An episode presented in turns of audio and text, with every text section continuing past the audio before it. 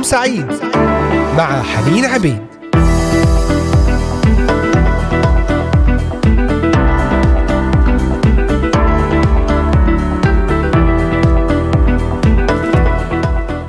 أهلا وسهلا بكم أحبائي المستمعين والمتابعين في هذا اليوم الجديد واللقاء الجديد ضمن برنامج نهاركم سعيد.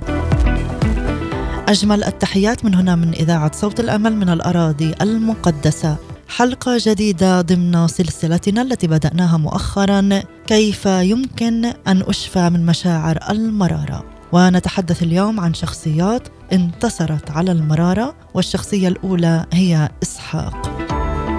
فتابعونا واستمعوا إلينا من خلال قناة البث الحي والمباشر لليوتيوب إذاعة صوت الأمل وأيضا عبر تطبيقات الهواتف النقالة Voice of Hope Middle East وعلى موقعنا الرسمي voiceofhope.com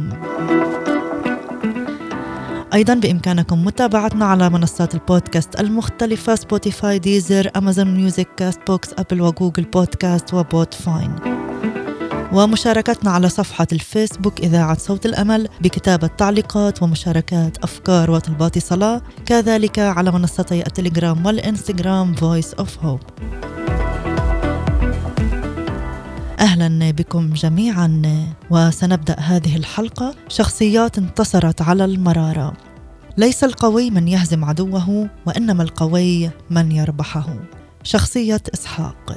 ومن يدرس شخصية إسحاق سيجد أنه أمام شخص مرهف الحس رقيق المشاعر هادئ الطباع لم يسئ إلى أحد في يوم ما بل ولم يعرف الكراهية والحقد ولا الضغينة في حياته أبدا. بالتالي فإن مشاعر المرارة لم تعرف طريقها إلى قلبه يوما ما. بالرغم من أنه جرح وأهين وظلم وخدع في العديد من المواقف منذ أن كان طفلا صغيرا وحتى أواخر أيامه من الغرباء وأيضا من أقرب الأقرباء. وهذه المواقف كانت كفيلة بأن تملأ حياته بمشاعر المرارة والرغبة في الانتقام وتدمره وتجعله مدمرا. فهيا بنا ندرس هذه المواقف موقفا موقفا. اولا مع أخيه إسماعيل في أيام الطفولة. لعل أول موقف إساءة تعرض له إسحاق كان في أيام طفولته من أخيه. ونحن نعلم أن ما يحدث في الطفولة يؤثر على شخصية الإنسان. وكثيرا ما تتكون مشاعر المرارة في قلب الطفل نتيجة إساءة معينة وتستمر لسنوات. فيروي تشارلز ستانلي قصة سيدة عمرها 43 سنة وكانت تعاني من مشاعر المرارة من عمها الذي أساء إليها عندما كان عمرها 12 سنة وظلت تعاني 31 سنة إلى أن غفرت.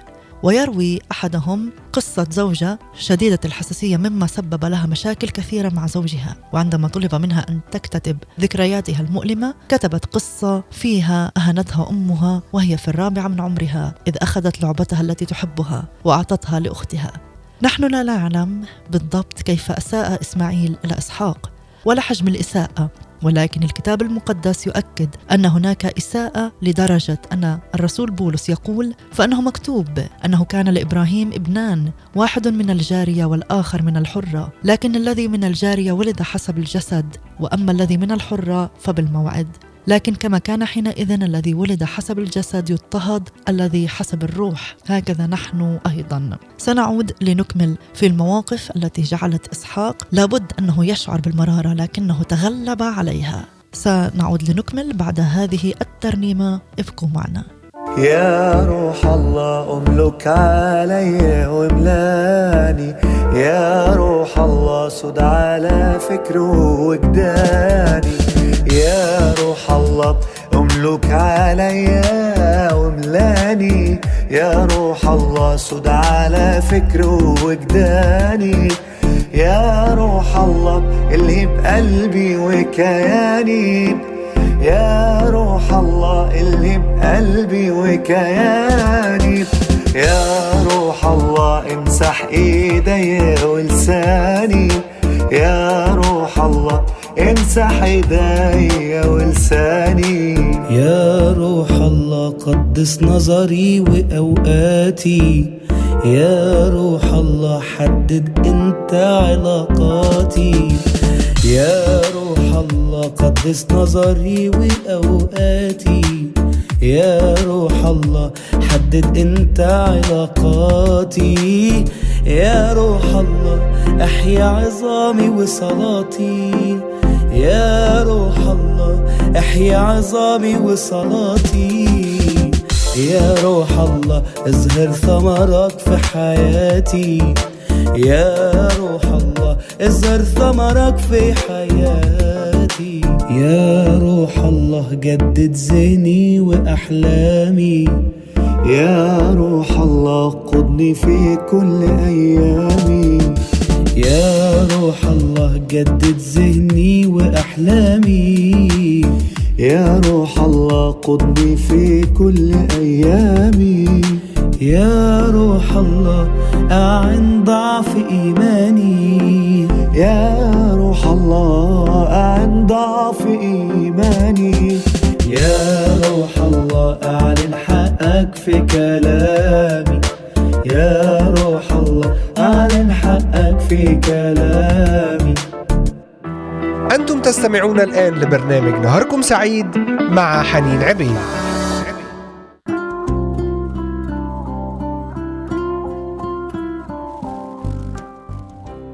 شخصيات انتصرت على المرارة شخصية إسحاق.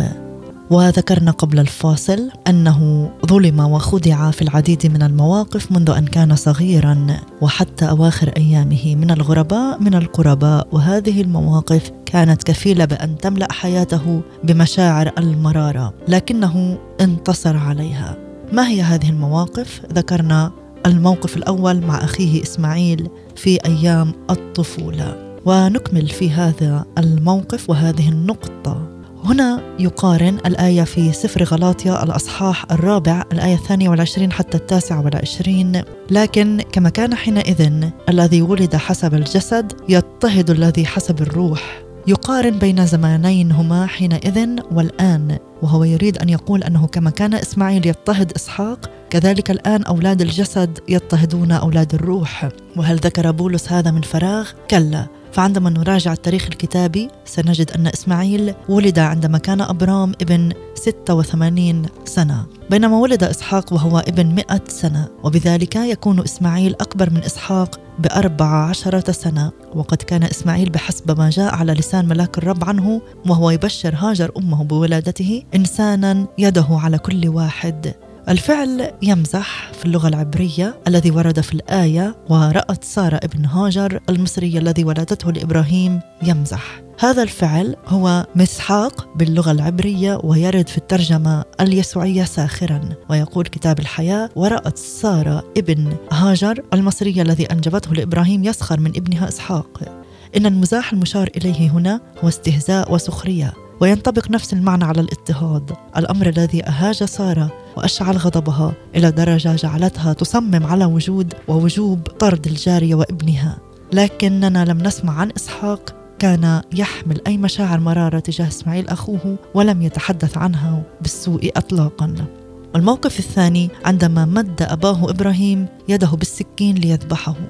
في الحقيقة كل الوعاظ عندما يتحدثون عن امتحان الله لإبراهيم عندما قال له خذ ابنك وحيدك الذي تحبه إسحاق واذهب إلى أرض المريا وأصعده هناك محرقة على أحد الجبال الذي أقول لك. يتكلمون عن قسوة التجربة وصعوبتها على إبراهيم لدرجة أن أحدهم سأل ذات مرة أي التجربتين أصعب وأشد؟ تجربة أيوب أم إبراهيم؟ وكان يقصد أن يقول إن تجربة إبراهيم أصعب لأنه هو الذي سيمد يده ويذبح ابنه بنفسه. وكيف يمكن للإنسان أن يمد السكين ليذبح أغلى وأعز ما يملك في الدنيا؟ هذا صحيح لكن ماذا عن مشاعر إسحاق الذي سيذبح؟ نتخيل مشاعره عندما ربطه أبوه ووضعه فوق المذبح. مخاوفه فزعه عندما رأى أباه يمسك بالسكين ويمدها نحوه. كانت التجربة أمر واقسى على إسحاق.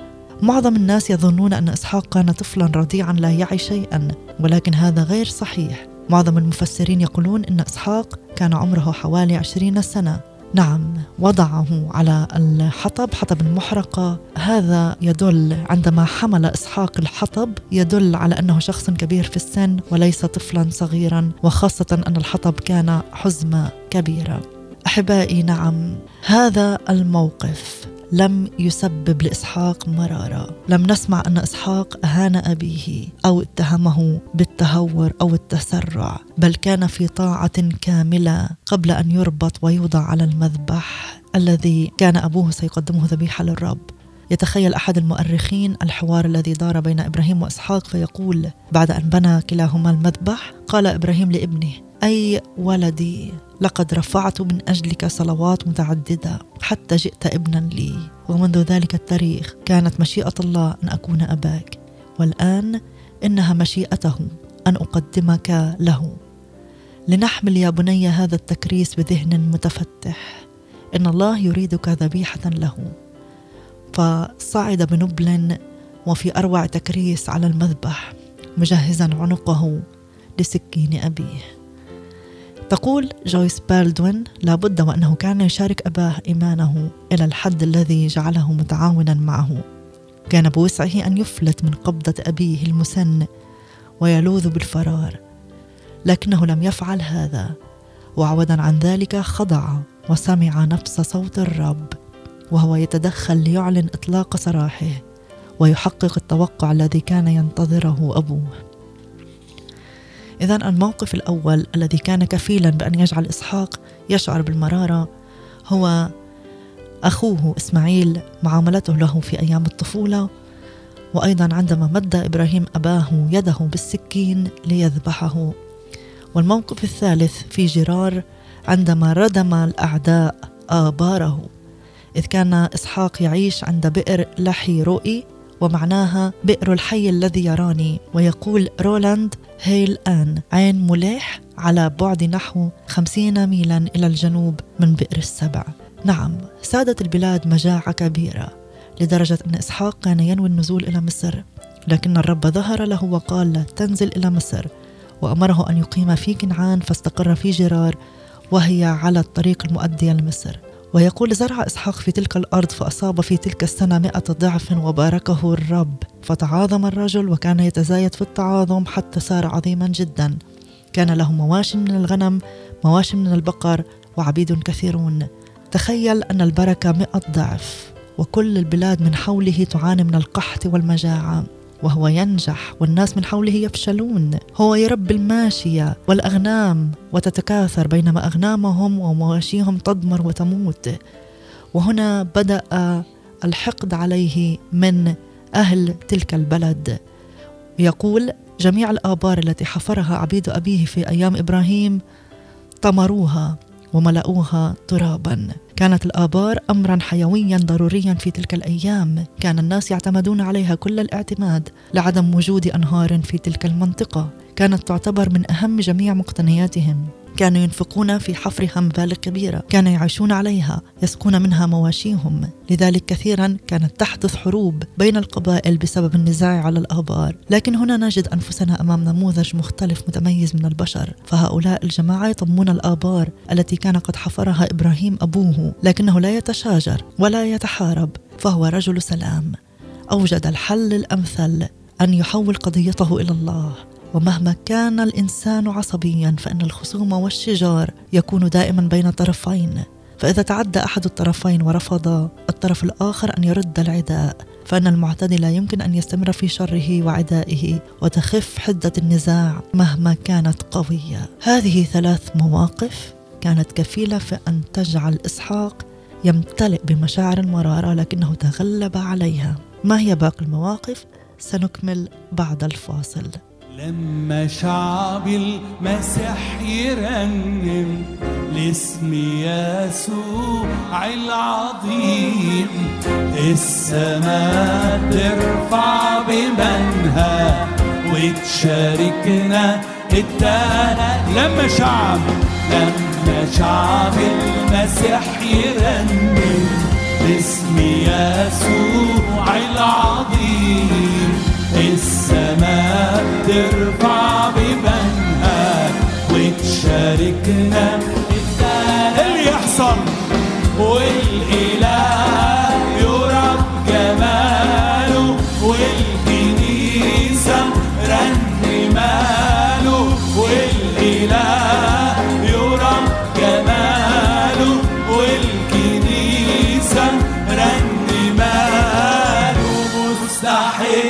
المجد وحده والعبادة والسجود مستحيل. المجد وحده والعبادة والسجود. يا مرتبين موكب أعياد قلوبينا بالصليب ألف انت في البلاد ربنا الحبيب. يا مرتبين موكب أعياد قلوبينا بالصليب. ألف انت البلاد ربنا الحبيب. لما شعب المسيح يرنم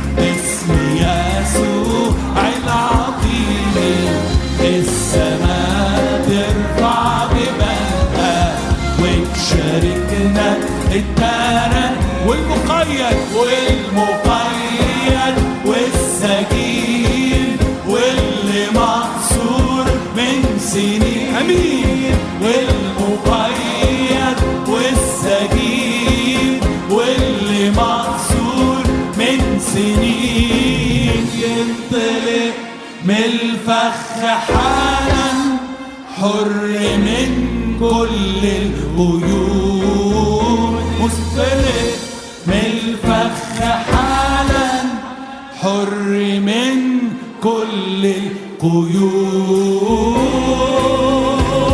يا مرتب موكب أعياد قلوبينا بالصليب ألف ندور في البلاد ربنا الحبيب.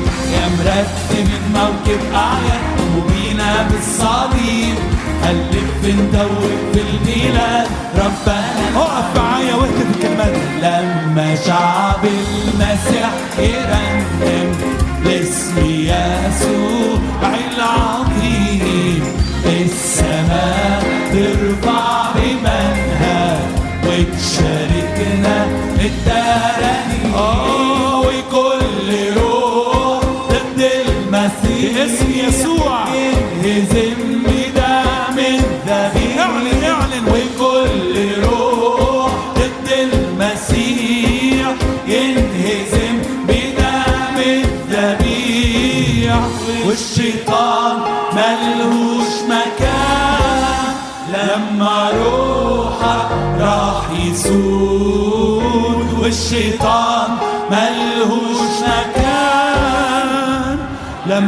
روحك راح يسود يا مرتب الموجد أعياد قلوبينا بالصليب. ألفت ندور في البلاد. ربنا الحبيب. يا مرتب الموكب أعيان قلوبينا بالصليب. ألف ندور في البلاد. ربنا الحبيب. آه والإله.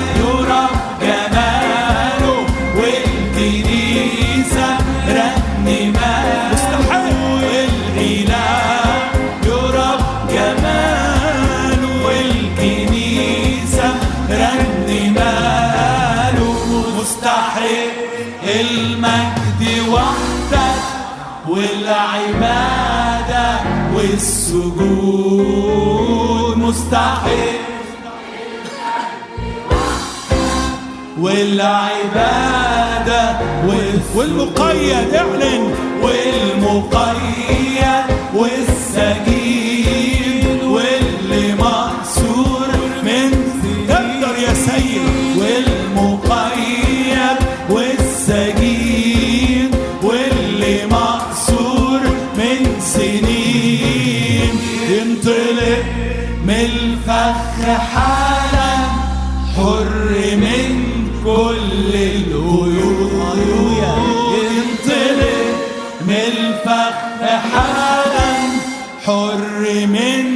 كل القيود كل روح. وكل روح ضد المسيح. ينهزم بدم الذبيح. وكل روح ضد المسيح. ينهزم بدم الذبيح. والشيطان ملهوش لما روحك راح يسود والشيطان ملهوش مكان. لما روحك راح يسود. يا مرتب الموكب أعياد بالصليب. ألفت مدوب في البلاد. ربنا يا مرتب الموكب أعياد قلوبينا بالصليب. ألفت مدوب في البلاد ربنا أنتم تستمعون الآن لبرنامج نهاركم سعيد مع حنين عبيد.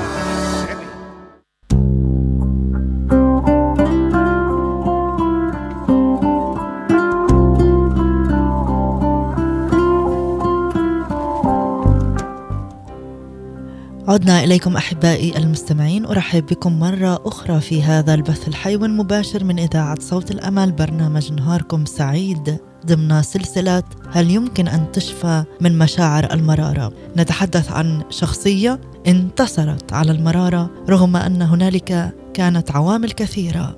كانت بإمكانها أن تجعله كفيلة في أن يمتلئ بمشاعر المرارة. ذكرنا منها خمسة عوامل وعامل آخر هو عندما خيب عيسو آماله. نتحدث هنا عن إسحاق شخصية إسحاق من العهد القديم. عيسو هو ابن إسحاق البكر وهو اسم يعني شعر ولا شك في أن إسحاق ورفقة كان يعلقان عليه آمالا وأحلاما كبيرة. فهو البكر ولكن عيسو كسر قلب أبيه فنقرأ في سفر التكوين الأصحاح السادس والعشرين. لما كان عيسو ابن أربعين سنة اتخذ زوجة. زوجة يهودية ابنة بيري الحثي وبسمة ابن أيلون الحثي بسمة ابنة أيلون الحثي فكانتا مرارة نفس لإسحاق ورفقة كسر عيسو بذلك سنة إبراهيم وتزوج من بنات حث الوثنيات فكانتا مرارة نفس إسحاق ورفقة. وتأتي في ترجمة بين السطور كانتا لإسحاق ورفقة خيبة مرة. نعم لقد خيب آمالهما وانتظارهما لدرجة أن رفقة قالت لإسحاق مللت حياتي من أجل بنات حث. إذ كان يعقوب يأخذ زوجة من بنات حث مثل هؤلاء من بنات الأرض فلماذا لي حياة؟ لا شك في أن إسحاق نصحه ولكنه لم يسمح النصيحة وبالرغم من ذلك لا نجد إسحاق يثور عليه أو يطرده أو يحرمه من الميراث بل انتصر على المرارة السؤال الذي يطرح نفسه الآن هو لماذا لم تعرف مشاعر المرارة طريقها إلى قلبه؟ كيف استطاع أن ينتصر على الكراهية؟ أولا إدراكه أنه ابن الموعد مما لا شك فيه أن سارة وإبراهيم حكيا لإسحاق قصة دعوة الله لأبيه إبراهيم.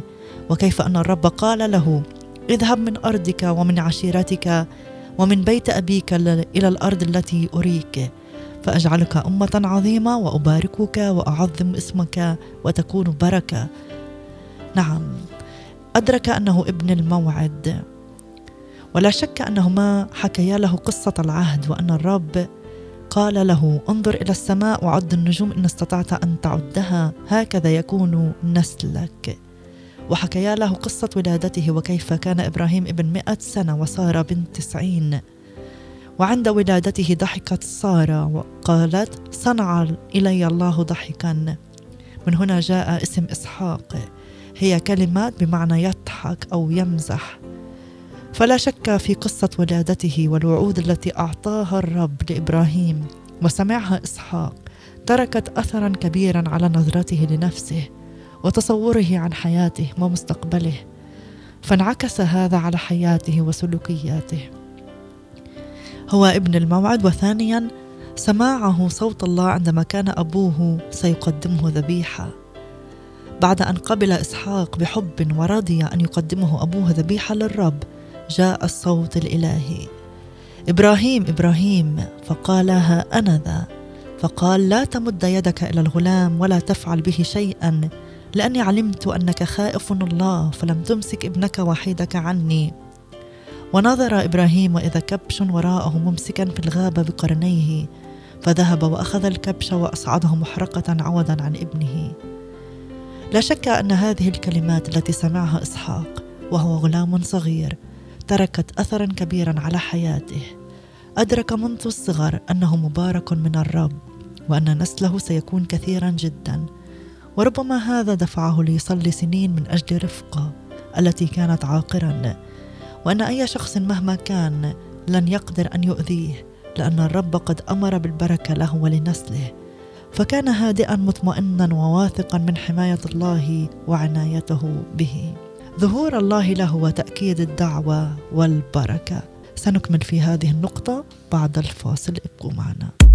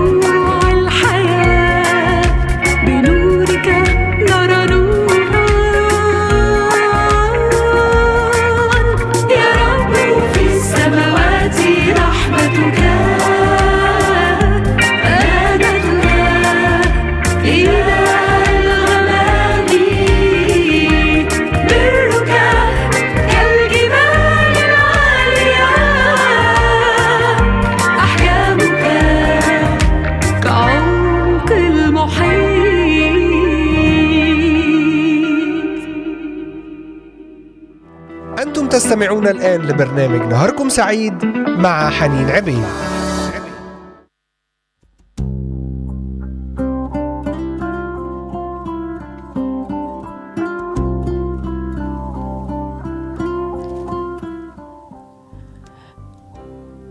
عدنا إليكم أحبائي المستمعين ونتحدث في هذه الحلقة عن شخصيات انتصرت على المرارة. شخصية إسحاق. ما الذي جعله ينتصر على المرارة؟ رغم أن كان هنالك أسباب كثيرة كفيلة بأن تجعله يشعر بالمرارة ذكرناها في القسم الأول من الحلقة.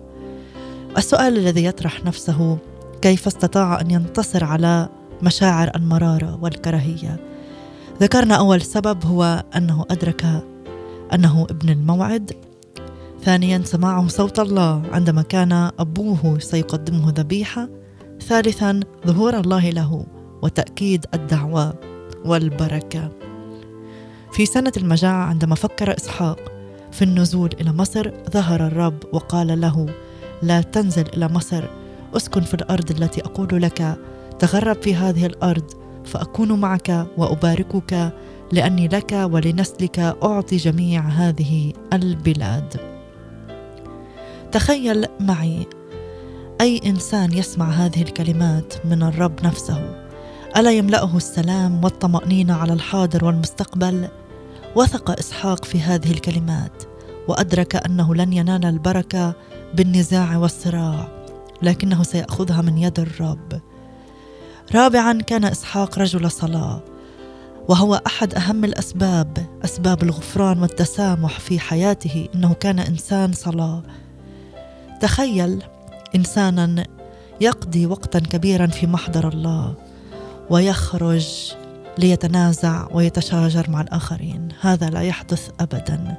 إسحاق كان كلما أهين أو أسيء إليه أو ظلم أو جرح كلما ضاقت به الدنيا بصفة عامة كان يدخل إلى محضر الله ويطرح شكواه وهناك ينال القوة والنصرة كان يعيش كلمات داود التي يبين فيها كيف كان يواجه هجمات العدو ورغبته في الخصام بالصلاة من أجله فيقول بكلام بغض أحاطوا بي وقاتلوني بلا سبب أما أنا فصلاة.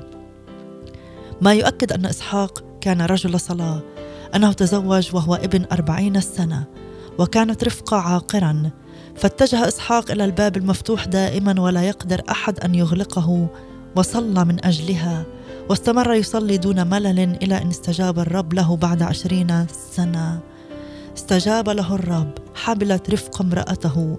فلما كملت أيامها لتلد إذ في بطنها توأمان وكان إسحاق ابن ستين سنة لما ولدتهما. إسحاق كان يعيش في سلام مع الله. إن السر الأكبر الذي جعل إسحاق في سلام مع الناس هو أنه كان أولا في سلام مع الله. فهذا هو أساس كل سلام وهذا ما جعل إسحاق في سلام مع نفسه مع الآخرين. فعندما ذهب إلى بئر سبع نقرأ عنه بنى هناك مذبحا ودعا باسم الرب ونصب هناك خيمته وحفر هناك بئرا. لاحظ ترتيب الأولويات السليم بنى مذبحا نصب خيمته حفر بئرا. المذبح قبل الخيمة أي البيت الذي سيعيش فيه وقبل الماء. بدأ بالمذبح أي بتقديم الذبيحة. الاعتراف بالخطية والتوبة وطلب الغفران وطلب وجه الله. وهل إنسان يبدأ يومه بالصلاة وطلب وجه الله يتخاصم؟ كلا. ما هي بركات حياة التسامح والغفران؟ لا حدود لها هذه البركات لكن منها راحة الضمير وهدوء البال. فعندما نكون في صراع مع الآخرين نكون في صراع مع أنفسنا. إلى جانب أن الخصام والكراهية والعداوة تجعل الإنسان يعيش في خوف وقلق واضطراب مستمر. بركة أخرى الاستمتاع بالحياة والأيام. يقول بطرس الرسول لأن من أراد الحياة أو أراد أن يحب الحياة ويرى أياما صالحة فليكفف لسانه عن الشر وشفتيه أن تتكلما بالمكر ليعرض عن الشر ويصنع الخير ليطلب السلام ويجد في أثره. كثرة الإنجازات فهناك من يضيعون معظم العمر في الصراعات والخصام والرد على الحاقدين وأصحاب النفوس الضعيفة. قوة التأثير في الآخرين.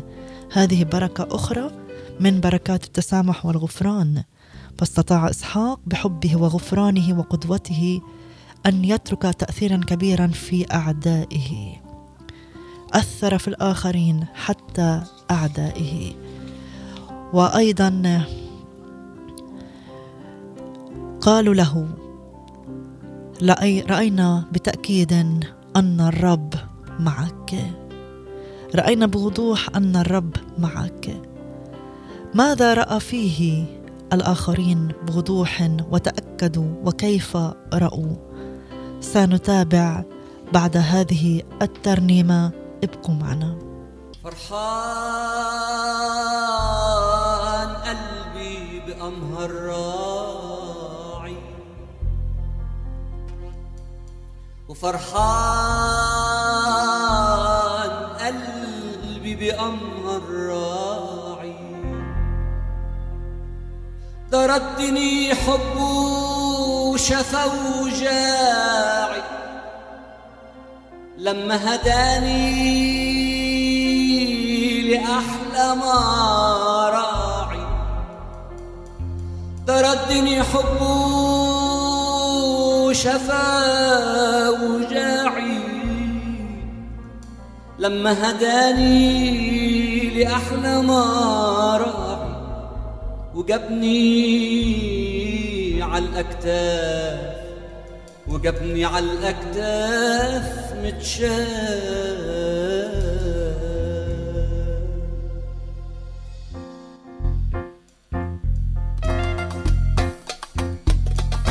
اوعى تنسى إني معاك.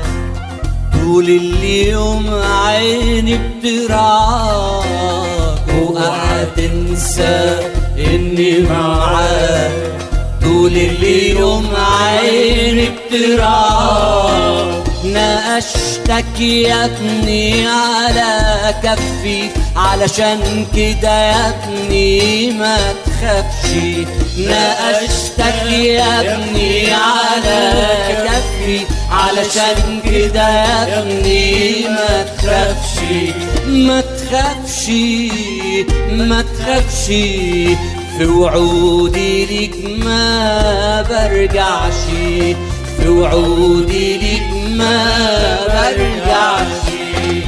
وعدتك يا ابني إن احميك وفي خوفك سلام ليك وعدتك يا ابني إن احميك وفي خوفك سلام ليك وفي ضعفك نعمتي تكفيك وفي مرضك أنا اللي شفيك وفي ضعفك نعمتي تكفيك وفي مرضك أنا اللي شفيك. آه ما تخافش ما تخافش في وعودي ليك ما برجعش. وعودي ليك ما برجعش. وأنا سندك وسط الأزمات. أنا رفعك فوق الثقال. أنا سندك وأنا سندك فوق الثقال. وأعوض عن اللي فات أنا اله المستحيلات واعوض عن اللي فات ده أنا إله المستحيلات. آه ما تخافش ما تخافش في وعودي ليك ما برجعش في وعودي ليك ما برجعش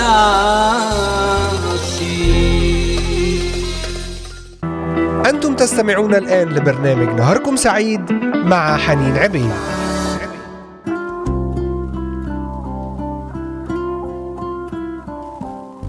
وفي ختام حلقتنا هذه عن شخصيات تغلبت على المرارة. ضمن سلسلة هل يمكن أن نشفى من مشاعر المرارة تحدثنا عن مثال لشخصية رائعة تغلبت على المرارة إذ كان لها أسباب كثيرة لتشعر بالمرارة.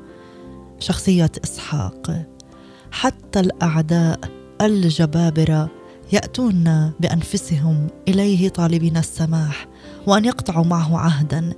هذه هي قوة وفاعلية حياة القدوة ولعل الأهم من ذلك وهو ما لفت نظر العلماء والمفسرين في هذه الكلمات أن الشعوب المحيطة به يستخدمون اسم الرب يهوى بالرغم أنهم في ذلك الوقت لم يكونوا يعرفوا سوى بعل أو عشتروت أو مولك ولم يكن اسم يهوى يعرفه غير إبراهيم وإسحاق.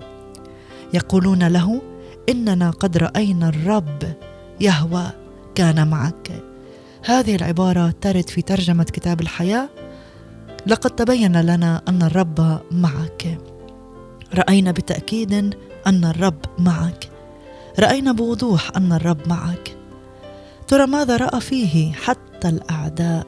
ماذا رأوا بوضوح وتأكدوا كيف رأوا؟ أولا رأوا إحسانات الله في حياته. ففي سنة المجاعة أصاب مئة ضعف لذلك يقولون له أنت الآن مبارك الرب. تأكدوا أن البركة هي التي فيها من الرب. ثانيا رأوا لطفه وتواضعه ووداعته. فهم يطمون آبار أبيه ولا يتنازع معهم. يطردونه من جرار ولا يتشاجر يأخذون آباره ولا يتصارع. رأوا فيه شيء مختلف عن كل الناس. عزيزي المستمع عزيزتي المستمعة هل فيكم يرون يسوع؟ إن طالب السلام أقوى ممن يخاصم. معظم الناس يردون الإساءة بالإساءة لكن القوي هو من يتحكم في نفسه وكلماته. إن طالب السلام أشجع ممن يتنازع فمعظم الناس في شكل غير لطيف ينتقمون ولكن الأشجع هو من يبادر ويعاتب ويتصالح. إن طالب السلام أحكم فالخصام كله خسائر لكل الأطراف. قال في سفر الأمثال مجد الرجل أن يبتعد عن الخصام قال الرب يسوع طوبى لصانعي السلام لأنهم أبناء الله يدعون قال بولس وعبد الرب لا يجب أن يخاصم بل يكون مترفقا بالجميع صالحا للتعليم صبورا على المشقات.